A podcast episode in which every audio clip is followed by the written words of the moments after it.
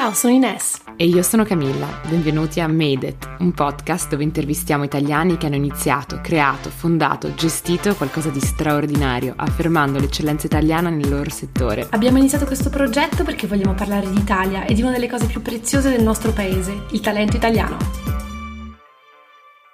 Eccoci qui, ripartiamo più carichi che mai con la seconda stagione di Made It.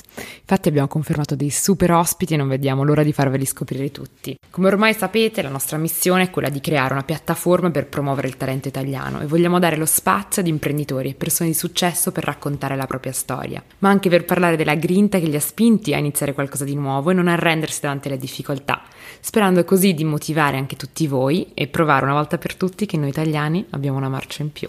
Ma parliamo della nostra prima ospite Federica che insieme a Chiara Marconi ha lanciato il brand Kite Milano, un brand di lingerie che nasce per colmare un buco nel mercato, cioè quello di creare una linea di lingerie made in Italy con tutta la cura della slow couture a un prezzo però abbordabile e soprattutto un focus sull'innovazione.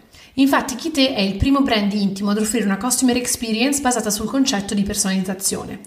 Ci è piaciuta molto questa frase che usano per spiegare il concetto del brand. L'innovazione della startup incontra e diventa un tutt'uno con la tradizione italiana dei piccoli artigiani.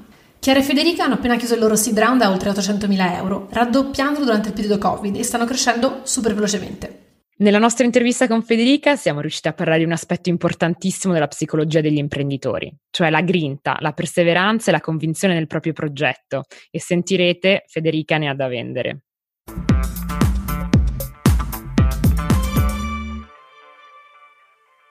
Ciao Federica, tanto grazie mille, poi ci fa veramente super piacere parlare con ragazze che stanno realizzando i propri sogni, quindi veramente siamo super contenti di averti sul podcast. E ehm, prima di cominciare a parlare del vostro meraviglioso brand Kite Milano, mi piacerebbe partire un po' dal vostro percorso che diciamo non è stato proprio lineare, nel senso che tu hai studiato farmacia, mentre Chiara, la tua co-founder, ha studiato relazioni internazionali e lavorava alle Nazioni Unite. Quindi come siete arrivare, arrivate a fondare Kite? Esattamente, intanto grazie mille a voi dell'opportunità che è sempre bello eh, poter raccontare la propria storia, ma soprattutto tornando indietro di qualche anno, aver potuto ascoltare altre storie simili serve sempre, è di fondamentale importanza, quindi anche a voi grazie per il lavoro che state facendo perché sarà di supporto a tantissimi altri giovani. Eh, allora, mh, mm, sì, noi abbiamo percorsi totalmente diversi, nel senso che eh, quando è nato tutto io vivevo a Parigi, ho fatto farmacia e stavo facendo una tesi sperimentale su bypass cardiaci e stent coronarici, quindi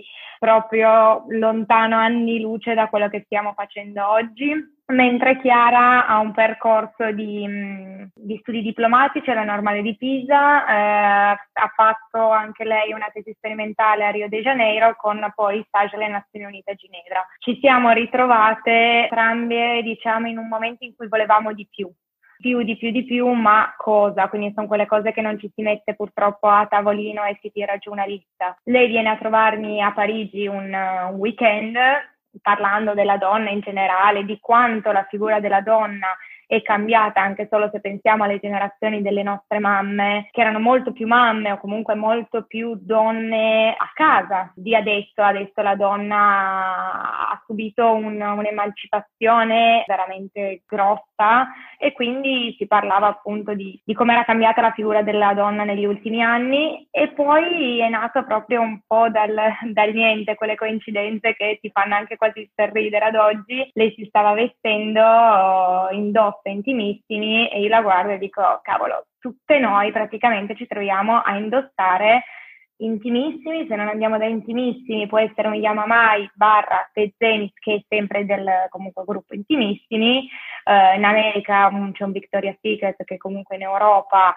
ha preso piede ma non così tanto e poi sali alla Perla, Jean Provocateur che però sono proprio altri, altri prezzi. Eh, ci guardiamo, facciamo una linea di lingerie abbiamo questa scena stampata in, in testa, quindi quello è stato proprio l'input eh, che ha fatto venire l'idea. Un po' la, la, figura della donna cambiata, quindi con bisogno di una comunicazione, di esigenze diverse, eh, è un po' proprio una mancanza di prodotto sul mercato, quindi noi poi da italiane volevamo ci fosse un prodotto che non fosse mass market, quindi comunque con una certa qualità, con un made in Italy, ma che fosse a un prezzo accessibile. Eh, dopo questi input comunque ognuna di noi ha finito il suo percorso, quindi io mi sono laureata in farmacia, lei ha finito stage a Ginevra e ci siamo ritrovate, siamo nello stesso momento di fine dei percorsi eh, universitari e quindi abbiamo detto ok o si fa adesso o mai più perché comunque eh, nel momento in cui hai già una carriera magari avviata o comunque stai già lavorando è molto più difficile lasciare tutto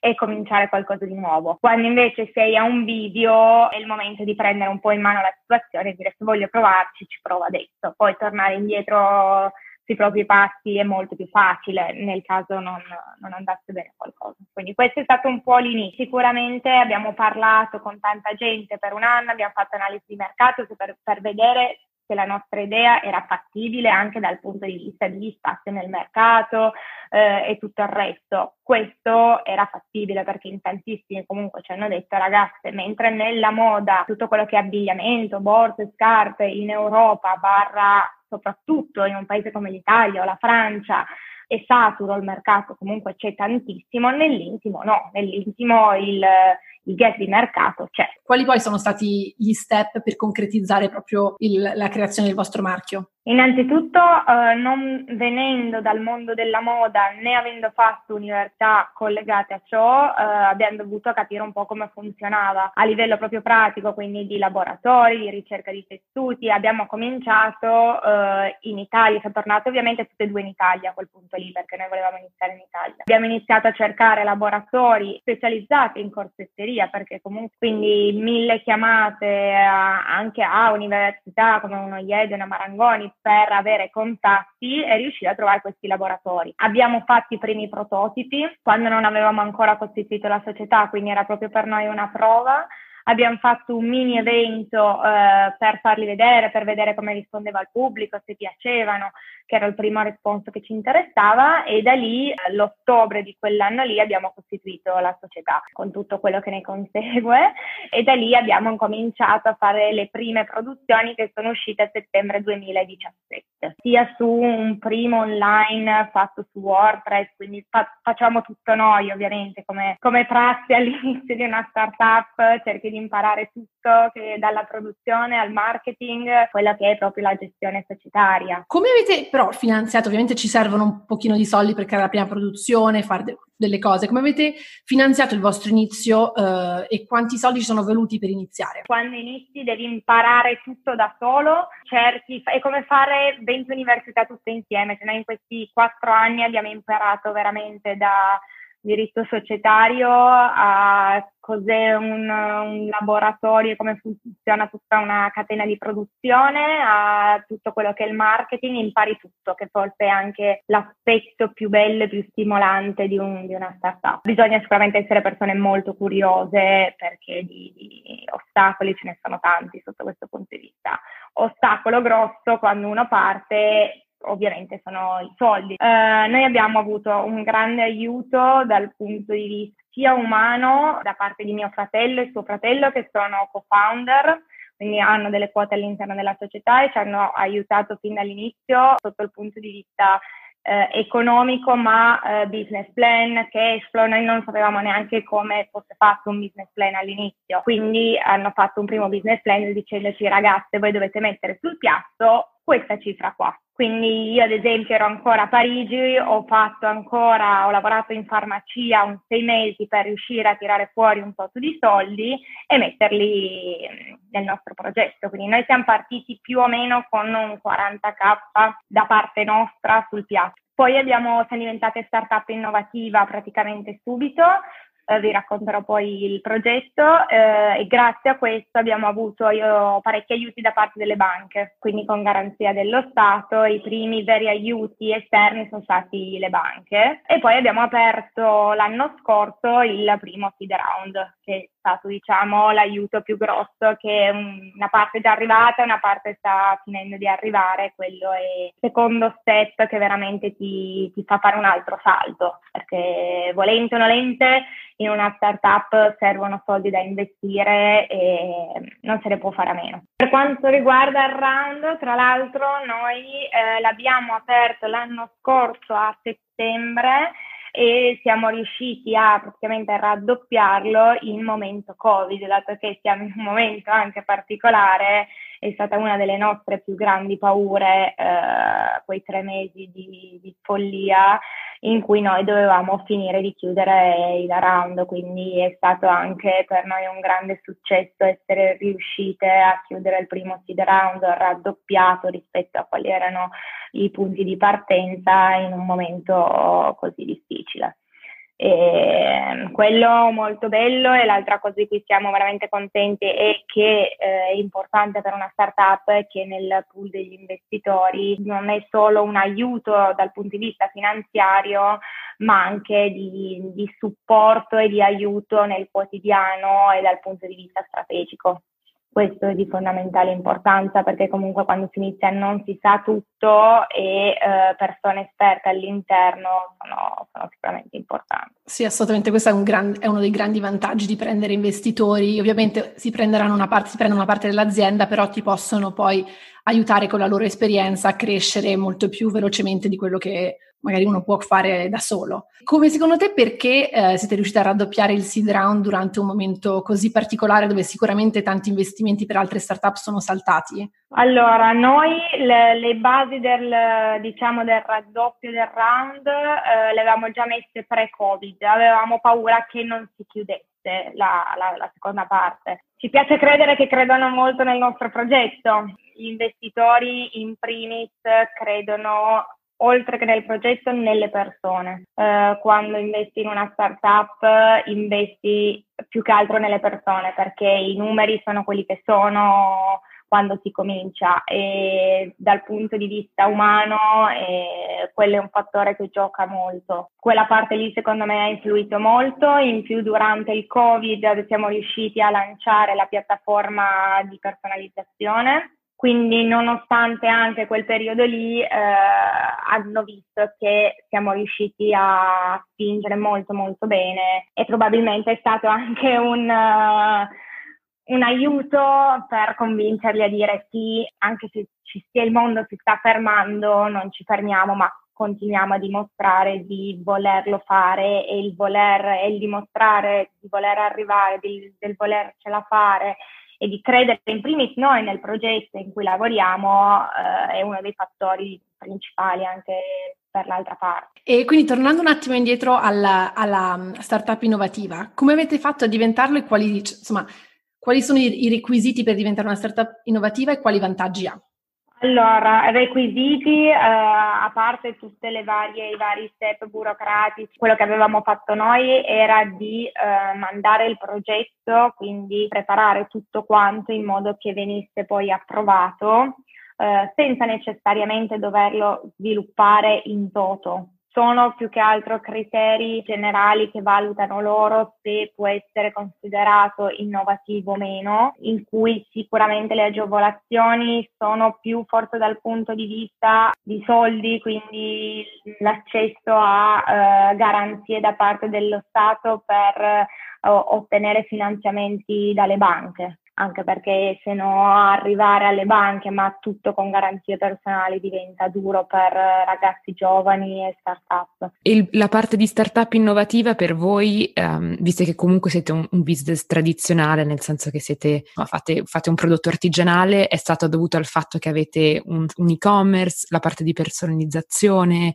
lo sapevate già prima avete puntato su questi aspetti più tecnologici per arrivare ad essere start-up innovativa noi volevamo fin da subito che ci fossero entrambe le cose, quindi la parte diciamo uh, ready to wear che quindi avesse le caratteristiche eh, desiderate, quindi made in Italy, qualità, eccetera.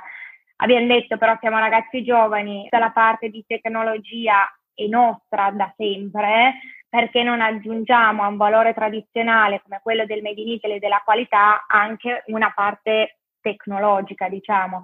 Quindi il fondere questi due valori eh, può essere una chiave sicuramente vincente. Quindi è stato un, un, percorso portato avanti insieme, poi sicuramente per il Ready to Wear è stato più facile svilupparlo velocemente, presentare le prime collezioni e tutto il resto. Per la parte della piattaforma eh, c'è stato un grandissimo lavoro dietro, parte di tutto un, un team che ha lavorato eh, assiduamente sul, sulla tecnologia 3D e quindi tutto sul, sullo sviluppo del, di quello che è ad oggi la piattaforma. E il prestito che avete, che, avete, che avete, preso è un prestito che dovete rimborsare in quanto tempo? Abbiamo una parte a fido che ne ha scoperto di conto, una parte a mutuo, eh, anche quello tutto a tasso agevolato grazie al, alle garanzie dello Stato, al, all'essere startup innovativa, quindi è molto diluito negli anni. Tornando un attimino a un'altra delle parti finanziarie, un aspetto finanziario di quando uno lancia una startup, direi che una delle cose che fa più paura, oltre a dover raccogliere i fondi, tirare su i fondi, è come, come pagarsi uno stipendio o no, perché ovviamente le startup di solito non, non fanno profitti per qualche anno e quindi non tutti hanno, hanno la possibilità di farsi aiutare magari da amici, da fratelli, proprio per, per pagare la propria vita. Tu tu e Chiara come avete gestito questa cosa? Cioè come avete affrontato questo problema? Noi abbiamo la fortuna di essere entrambe maestre di sci, quindi che tra l'altro è il motivo per cui io e lei ci conosciamo. Quindi lo sci è stato il catalizzatore della nostra amicizia. Quindi noi ci siamo eh, diciamo, autofinanziate per la sopravvivenza, voglio metterla tra virgolette, in questi anni, insegnando a sciare. E permette diciamo di riuscire a sopravvivere senza uno stipendio. Noi abbiamo iniziato da pochissimo a darcelo, eh, sempre in lockdown, per noi il lockdown è stato un periodo un po' particolare, era quasi il terzo anno, quindi i primi tre anni ovviamente niente, abbiamo iniziato a dare tutti i primi stipendi senza prenderlo noi, però diventa un po' veramente come un bambino, sfamo il bambino, sfamo me, sfamo il bambino eh, veramente diventi la mamma di un bambino e viene prima di qualsiasi, di qualsiasi altra cosa, di qualsiasi altra necessità. Bisogna fare dei, dei, sacrifici, quindi quando si decide di imbarcarsi in un progetto, di un, una startup o di qualsiasi cosa, bisogna sapere che tu vieni per ultimo, il bambino ha la precedenza.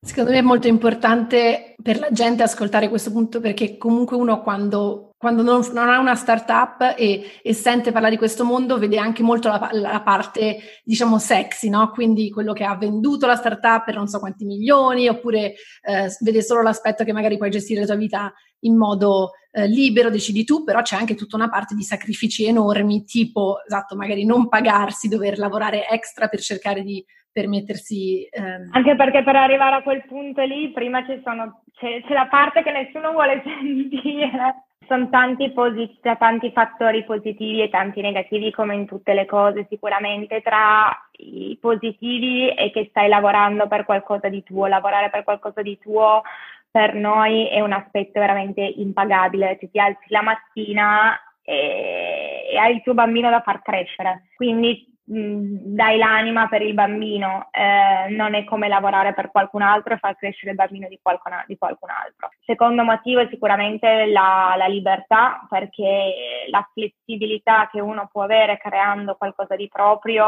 è impagabile, magari una mattina non ti senti bene, puoi stare tranquillo e poi il giorno dopo lavori fino alle 3 del mattino, quindi l'autogestione del tempo libero è bellissima parte negativa sicuramente che i sacrifici sono tanti, eh, sia dal punto di vista economico, quindi anche di vita e di tutto quello che ne concerne, e eh, il non staccar mai la testa. Eh, c'è l'aspetto positivo che lotti per qualcosa di tuo, ma il retro della medaglia è che eh, arrivi a casa e i problemi continuano a esserci, non chiudi il computer alle 7 di sera e ci penso il giorno dopo, no, perché non chiudi occhio.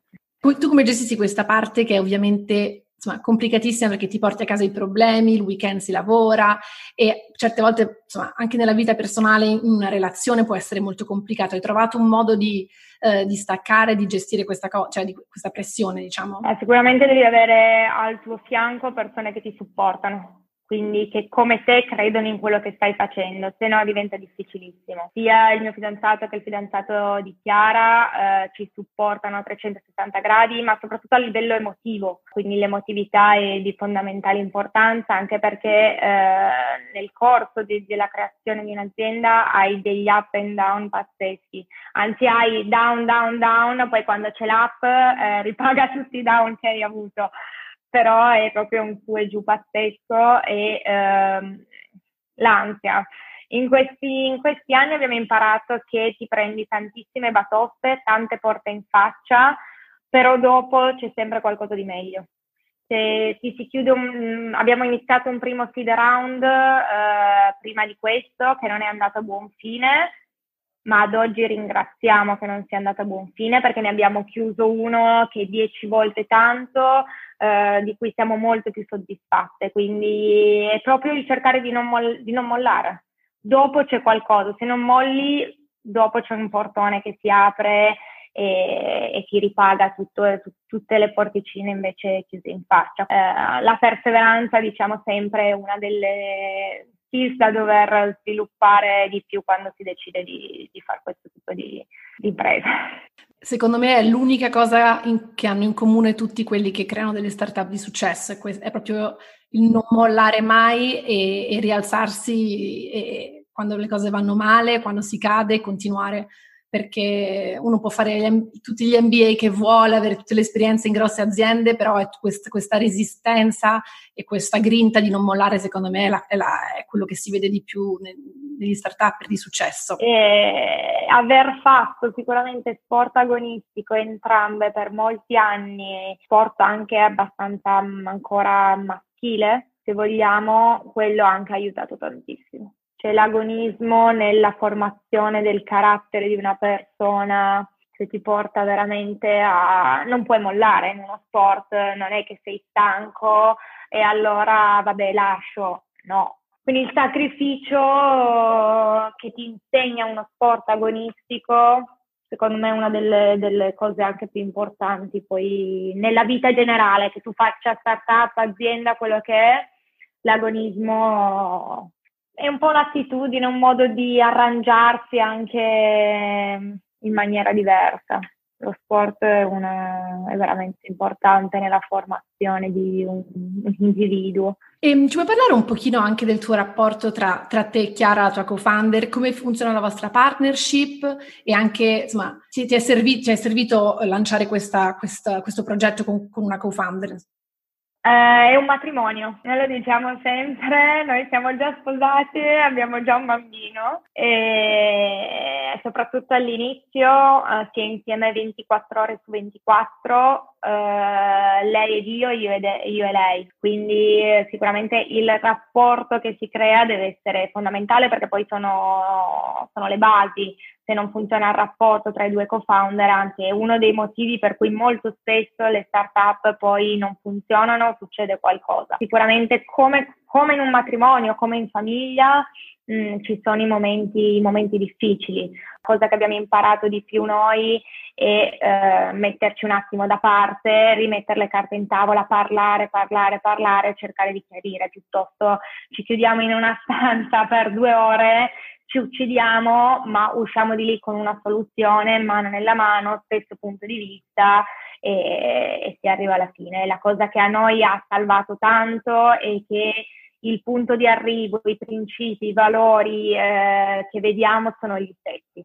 Quindi molte volte anche le litigate, le discussioni sono dettate da momenti di stress, eh, momenti di defiance, di stanchezza e quindi è solo questione di aver la voglia, ma come in tutti i rapporti, di mettere amore nel rapporto fra i due co-founder, sostegno a vicenda e non può crollare quel rapporto lì, perché se crolla quello, soprattutto all'inizio, fino a quando non, non è diventata veramente un'azienda, a quel punto lì crolla anche il bambino ma molte volte siamo in primis noi che ci ritroviamo anche magari in weekend con amici, essendo comunque io e lei in primis eh, amiche, a parlare di chi te, chi te, chi te e diciamo no, aspetta, dobbiamo anche prenderci dei momenti per coltivare l'amicizia da cui è nata chi te, perché se continuiamo a parlare di lavoro, lavoro, lavoro, manca la base da cui è nato tutto. Però devi proprio importelo, quello è di fondamentale, un'altra cosa di fondamentale importanza nella creazione di una startup tra i soci, tra i co-founder. Come dicevi tu, esattamente come un matrimonio. Sì, e in un matrimonio tanto quanto ci si vede la mattina e la sera. Noi facciamo tutto il giorno insieme, quindi ancora forse peggio di un matrimonio. Il matrimonio durante il lockdown però l'abbiamo spesso sperimentato, io l'ho esatto, fatto. Esatto, è un matrimonio durante il lockdown.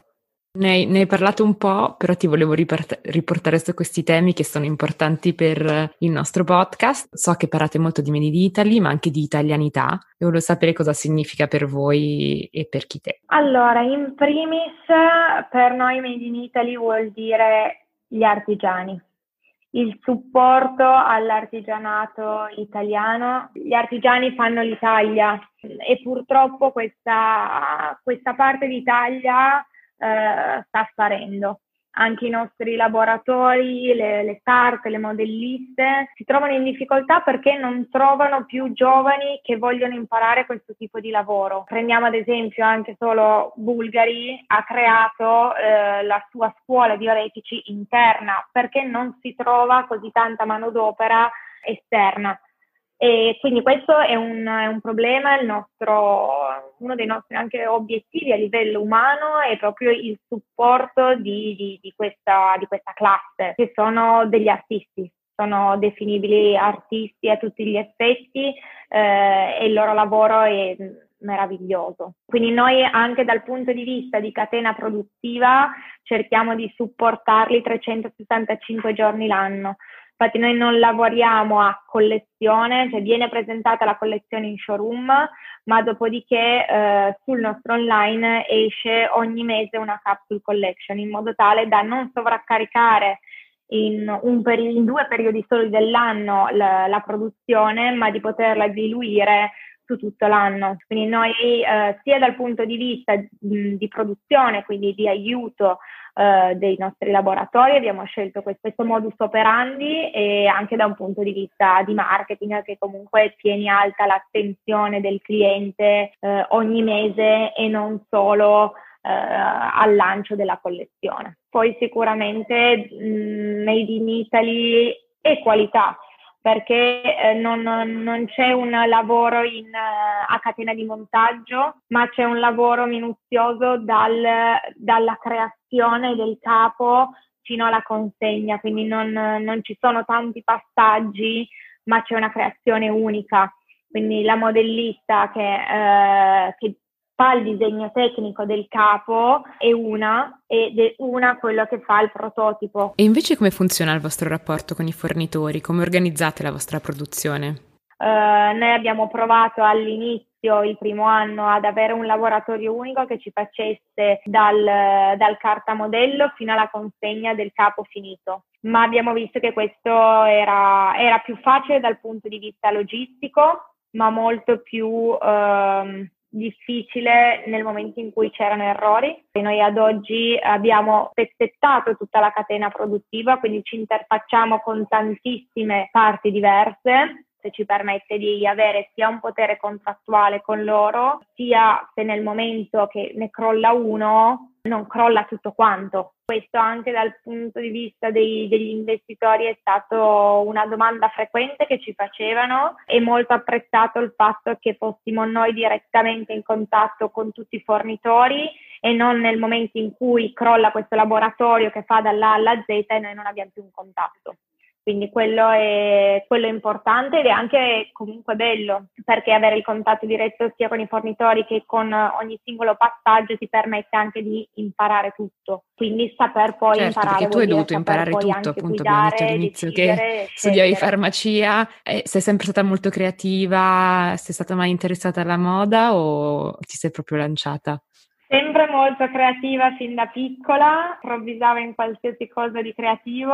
Durante il lockdown mi sono messa pure a dipingere. Poi il lockdown penso che abbia stimolato tutti quanti a imparare cose nuove, però mai pensato inizialmente di entrare in questo mondo, ma un po' forse anche in Italia. Voi lo dicevate in un altro podcast, non mi ricordo quale, eh, forse quello della fondatrice di Oval Money, che tra l'altro io utilizzo molto, che si è tanto indirizzati sì, dalle famiglie, dai preconcetti, quindi eh, incanalati fin da piccoli con lavori standard. Uscire dagli schemi è ancora molto difficile e quindi uno magari non, non lo prende neanche in considerazione e viene poi magari dopo, col tempo, con l'idea, dici ma forse anche se non sono incanalato in un sistema funziona, mi piace, faccio una cosa che, che piace. Sì, mi sembra che quando finisci il liceo studi economia o giurisprudenza no, o medicina, se no non sai cosa puoi fare. O medicina,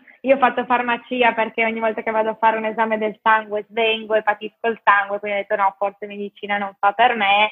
Mm, ma col senno di poi non, non cambierei niente di, di, tutti gli step che, che, ho fatto, anche se è andato poi in un altro modo. Quali sono stati i momenti più difficili per voi dall'inizio, da oggi? Un momento magari tuo personale particolare che è stato difficile da, da conciliare con chi te? Al difficili, difficili, forse ne abbiamo avuti due, in cui entrambe siamo un po' cadute in crisi il, um, il, primo è stato proprio all'inizio, avevamo appena costituito la società, ci servivano soldi, ovviamente, come, come abbiamo detto, quindi abbiamo fatto entrare in società una, una socia di capitale mm, che doveva metterci un tot di soldi che non ha messo, quindi noi ci siamo ritrovate con tutta la produzione avviata senza poterla pagare. Quindi per quello anche che dalla costituzione della società a ottobre poi primi, i primi capi sono usciti a settembre dell'anno dopo, perché già il primo anno ci siamo trovate completamente bloccate con un problema eh, gigante per noi che non sapevamo neanche bene come affrontare. E quindi il primo anno abbiamo già dovuto far fuori una socia dal, dalla società, tra l'altro anche finita abbastanza male, nel senso che per farla uscire ci siamo trovati a doverla pagare per uscire, quindi c'è stato un momento veramente di un po' sconforto eh, perché non solo noi non potevamo pagare la produzione perché lei non aveva messo i soldi, ma abbiamo dovuto tirarne fuori per fare uscire lei e riuscire ad andare avanti. E quella è stata una batosta incredibile, contando che non esisteva ancora niente. Ed è un momento facile di dire ok, abbandoniamo adesso invece. Bravissima, Bravissima, infatti tutte le persone intorno a noi nel momento hanno vi- in cui hanno visto che noi abbiamo reagito e anche di fronte a quello non ci siamo scoraggiate, anche loro hanno incominciato a crederci un pochino di più.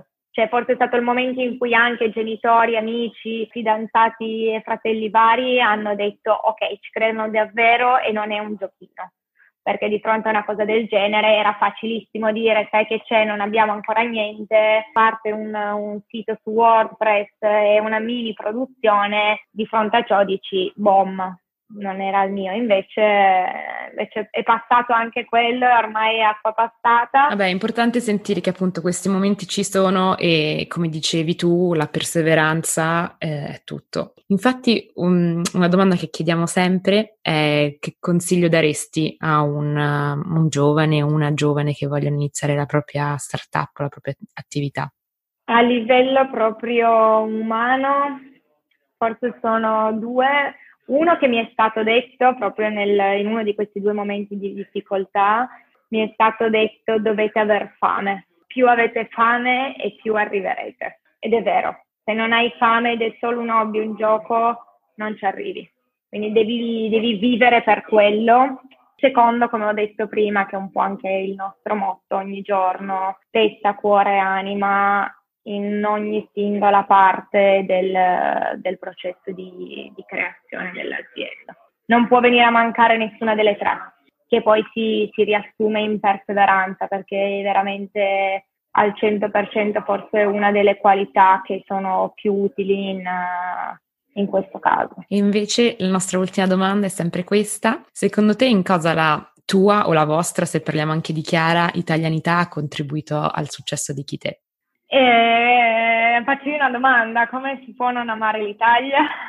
per quando ci siano tantissime, tantissime cose che non funzionano, soprattutto a livello burocratico, si scontri ogni giorno con delle difficoltà e fare impresa in Italia è davvero difficile. Per quanto riguarda un settore come il nostro, un prodotto come il nostro, però l'Italia era l'unico paese in cui potevi farlo. Mm, fosse stata qualsiasi altra cosa, magari avremmo preso in considerazione di iniziarlo in altri paesi. Per quanto riguarda la moda, i tessuti, i laboratori, gli artigiani, era... non abbiamo neanche mai pensato di dire facciamolo da qualche altra parte, siamo tornate entrambi in Italia apposta per questo e poi comunque dare supporto al proprio paese è bello. Cioè è facile andare a Londra o a Parigi o a New York a fare impresa, ma nel nostro paese abbiamo tanto. In certo, settore, tantissimo e tanto bisogno di appunto cambiare il modo di pensare le cose e portare un po' di innovazione a un paese che ne ha bisogno e ne ha tutti, ne ha tutti gli strumenti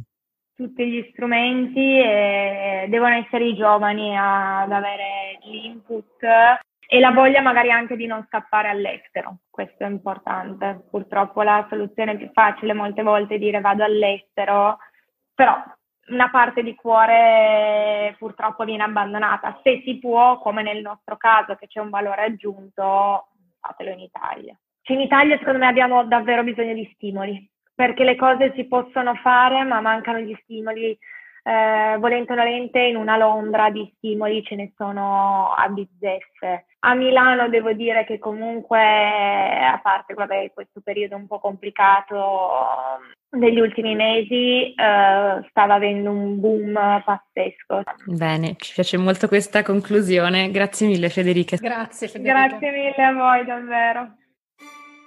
Grazie mille di averci ascoltate. E mi raccomando non dimenticate di iscrivervi al nostro podcast ovunque ci ascoltiate per non perdere nessuna puntata. E ci potete seguire su Instagram at madeit.podcast.